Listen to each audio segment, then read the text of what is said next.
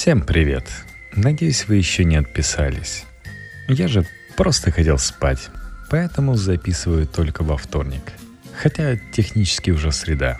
Надеюсь, вы потратили время без нового выпуска, переслушивая старые. А это шестая глава битвы за еду и войны культур тайные двигатели истории Тома Нилана «Краудсоусинг» Изобретение вустерского соуса химиками Джоном Ли и Вильямом Перринсоном неизменно подается как счастливая случайность, имевшая место в конце XIX века. Текущая версия истории примерно такова. Соус, приготовленный по рецепту, который некий лорд Сэнди привез с Востока, на вкус оказался ужасным и был забыт в подвале дома – когда же спустя несколько лет Ли и Перенс открыли забытый горшок, они обнаружили, что в нем волшебным образом созрел теперь знакомый всем яркий соус. Можете представить, сколько было радости. Известно множество историй о случайном происхождении блюд, среди которых майонез, мексиканская моли поблана, арахисовое масло, картофельные чипсы, тофу, но ни одна из них не похожа на правду – и хотя я уверен, что когда-нибудь обязательно найдут ту, которая действительно окажется правдой, в целом все эти истории придумывались для того, чтобы скрыть или упростить неудобные или громоздкие факты. Издавна, задолго до появления в 1837 году востерского соуса, англичане питали сильное пристрастие к глутамату, тяжелому вкусу, ныне известному как умами – Большую часть XVIII века незаменимой приправой на английском столе был экстракт анчоуса. Этот факт не ускользнул от внимания знатока специй и иногда поэта Джорджа Гордона Новелла, шестого барона Байрона, который в поэме Беппа «Венецианская повесть» 1817 год жалуется на скудный выбор соусов у итальянцев во время поста – на сорок дней прости-прощай мясное, а где рагу, бифштекс или паштет, все рыбное, да и притом сухое. И тот, кто соус любит с детских лет, подчас со зла загнет словцо такое, каких от музы век не слышал свет, хотя и склонен к ним британец бравый, привыкший рыбу уснащать приправой. Несчастью вас в Италию влечет, и вы уже готовы сесть в каюту, отправьте же друга или жену вперед. Пусть завернут в ловчонку на минуту. И если уж отплыл ваш пакет-бот, пускай пошлют вдогонку по маршруту чилийский соус, перец, тмин, кетчуп или в дни поста вы превратитесь в труп. Перевод В. Левика – Любопытно, что в тексте Байрона есть отсылка к широко распространенной рекламе экстракта анчоуса марки Burkis Essence of Anchovies, чрезвычайно популярной приправы конца 18-го, начала 19 века, конкурировавшей с соусом Reading Sauce. В 1869 году его упоминает Льюис Кэрролл в поэме «Поэтами становятся, они рождаются», а в 1873-м Жюль Верн в приключенческом романе «Вокруг света за 80 дней» и отсылки к другим, когда-то популярным, а ныне забытым торговым маркам производителей приправ. Байрон также упоминает сою, что, несомненно, означает соевый соус, относительный новичок в Англии, импортируемый из Китая и Японии, и грибной кетчуп – Соевый соус быстро приобрел популярность и повсюду стали распространяться рецепты его домашнего приготовления. Для этого требовалось сварить бобы, сделать из них пюре, дать ему заборотить, высушить и ферментировать на протяжении нескольких месяцев. Процесс не быстрый, но того, кто не мог выложить приличную сумму за импортный продукт и не хотел есть все рыбное, да и притом сухое, выбора не было – перепечатывание и стремительное распространение этого рецепта в первом десятилетии XIX века доказывает существование обширной и внезапной моды на сою как последнюю глутаминовую добавку. Что общего у соевого и вустерского соуса? С середины XIX века предполагалось, что соя – секретный компонент вустерского соуса – И это подтвердилось в 2009 году, когда бухгалтер компании Ли Перенс извлек из мусорной корзины клочок бумаги, на котором был написан ранний рецепт соуса. Вустерский соус в Англии принципиально готовится из двух наиболее популярных соусных основ – сои и анчоусов с добавлением специй и других ингредиентов. И рецептура этого варева отнюдь не так диковинна, как может показаться на первый взгляд – примеру, в Японии существует давняя практика смешивания соевого соуса с другими жидкостями для получения новой приправы – соуса цуи – Смешивается с рыбными продуктами, рисовым вином и травами, используется для лапши. Соуса понзу чой с добавлением цитрусов и соуса варишита. Смесь сахара, соли и сои для блюда сикияки – говядины в горшочке. Все эти рецепты составлены по такому же принципу – Английский рецепт от Энн Шеклфорд из книги Modern Art of Cookery. «Современное искусство кулинарии» 1767 описывает прото-вустерский соус, состоящий из грибного кетчупа, грецкие орехи, чеснок, анчоусы, хрен и каенский перец ферментируются на протяжении недели – то есть, возможно, вустерский соус действительно был приготовлен в соответствии с наставлениями лорда Сэнди, бывшего губернатора Бенгалии, что никто никогда не мог проверить, и случайно оказался в подвале, где по волшебству превратился в самую популярную в мире приправу. Необходимости в этом, разумеется, не было, но было необходимо выиграть жестокую соусную войну – раздавить бургис, риен и первые кетчупы из орехов и грибов и придать уникальность собственному продукту. У вустерского соуса не просто сложный вкус, он сам по себе сложен. Расширяя рыбный и соевый соус, две самостоятельные основы взаимодействуют друг с другом и остальными ингредиентами и формируют секретный третий вкус, похожий на ранние версии индийского карри – Третий вкус, прячущийся у всех на виду в дополнительных специях, тоже может стать корнем мифа о происхождении, отличающегося от нарратива с лордом Сэнди.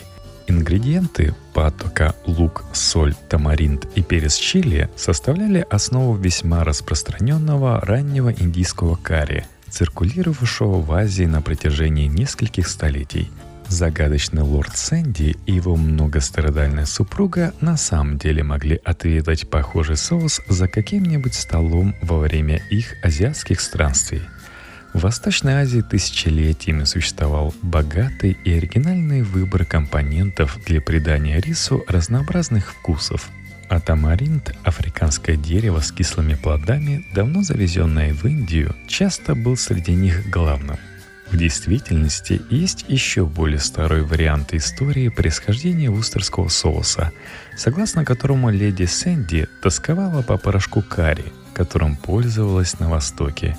Забудем на минуту тот факт, что порошок карри – английское изобретение. И кто-то из друзей придумал для нее подходящий рецепт, который при разбавлении жидкостью превратился в вустерский соус марки Lee Perrins – в конце концов, может быть, только правды во всех анекдотах и найдется. Случайно. Три азиатских соуса – рыбный, некогда используемый во всей Римской Европе, но исчезнувший в темные века и вернувшийся в виде азиатского импорта, соевый, импортируемый из Китая и позднее Японии, и основанный на тамаринде карри. Приехать одновременно, как нас старается убедить компания Лен Parents, не могли – но то, что все они выехали из Азии, сомнению не подлежит. В XIX веке этот истерически покупаемый товар, отлично приспособленный для океанских вояжей, можно было обнаружить в трюме любого корабля в любом порту. Убедившись в этом, Ли и Перенс поступили мудро, снабдили своими бутылками все океанские лайнеры и приложили стюардам вознаграждение за то, что они будут прилагать соус пассажирам – Плавание за океан длилось бесконечно долго, а еда на борту была бесконечно пресной. Так что неудивительно, что вкусовые рецепторы доброй половины путешественников заморочил вустерский соус. И спускаясь по трапу, эти пассажиры крепко сжимали в руках бутылки, купленные, чтобы отвезти домой. Вустерский соус стал первым глобальным пищевым продуктом, распространенным вирусным маркетингом. Куда бы ни направлялись британцы и британские суда, соус ехал вместе с ними – что если из-за этого еда перестала бы отличаться по вкусу? Суть в том, что познакомившись с этим странным соусом, народы мира изменились, а их вкусы стали чуть дальше друг от друга. Теперь для того, чтобы определить общественное мнение, у нас есть интернет. Люди в Куала-Лумпур, Бристоле и Лиме могут чувствовать одинаковое отвращение к Джастину Биберу или спорить на тему синего или золотого платья – в XIX веке все узнаваемое становилось революционным. Несмотря на всеобщую любовь к вустерскому соусу, его водянистая консистенция не позволяла использовать его в некоторых ситуациях. На рубеже веков кому-то пришла в голову мудрая мысль закустить соус тамариндом. За основу вместо рыбы и сои были взяты томаты, которые обеспечили все тот же вкус умами – Томаты – один из наиболее богатых растительных источников свободного глутамата. Вуаля! Родился коричневый соус HP. Забавно, что несмотря на отсутствие характерных для вустерского соуса ингредиентов и огромное различие в применении, внешнем виде и плотности, люди долгое время воспринимали эти два соуса как нечто единое, интуитивно чувствуя их странное замаскированное родство – как же они связаны друг с другом? Соус HP – это родитель или ребенок вустерского соуса, его брат или потомок? Нисколько не удивительно, что у коричневого соуса HP случайно оказалась персональная история происхождения. Эдвин Самсон Мур, владелец компании Midland Winja Company, якобы приобрел рецепт у Фредерика Гибсона Гартона, торговавшего соусом под маркой Garton's HP Sauce примерно с 1895 года. Несмотря на то, что Мур был крупнейшим производителем уксуса в мире, он лично пришел в дом Гартона, чтобы забрать долг в сумме 150 фунтов стерлингов. И тут из кухни донесся запах соуса, от которого Мур пришел в такой восторг, что простил Гартону долг в обмен на рецепт. Названием соус обязан слухом о том, что именно он был популярен в парламенте – Houses of Parliament. Далее коричневый соус путешествует по миру и начинает появляться то здесь, то там. В Штатах, увы, укореняется его недоработанная ранняя версия – соус для стейков – A1 Steak Sauce. В Ирландии – шеф-соус. В Коста-Рике – превосходный сальса лизанна. В Австралии же он маскируется под специальный соус для барбекю. В середине 19 века император Мэйдзи восстановил императорскую власть в Японии. Одним из многочисленных преобразований стала открытость западному влиянию и идеям. Некоторые из таких идей, разумеется, касались вопросов питания, и в Японии хлынул поток западных пищевых продуктов и рецептов.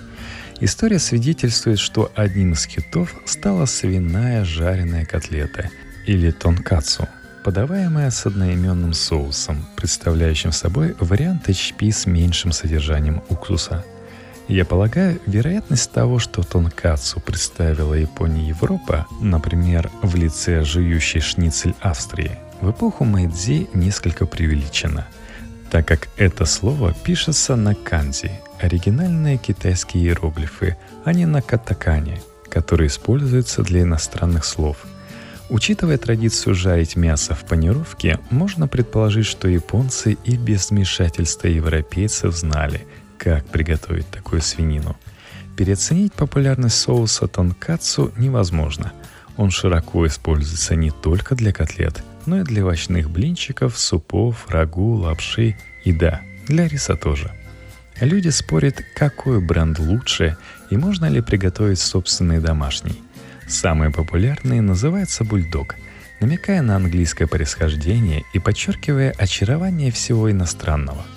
Таким образом, соус на основе тамаринда, который сто лет скрывался в устерском соусе под маской его второстепенных компонентов, обошел полмира как азиатский соус, импортируемый в Англию, исключительно для того, чтобы проделать обратный путь как английский соус, импортируемый в Азию, где им снова поливают рис. Такова одиссея коричневого соуса. Следующая глава, кстати, называется «Какао и конфликт». И ее, как и эту, я еще не читал, так как в отпуске принял решение озвучивать их для вас и переключился на следующую книгу. Но это совсем другая история –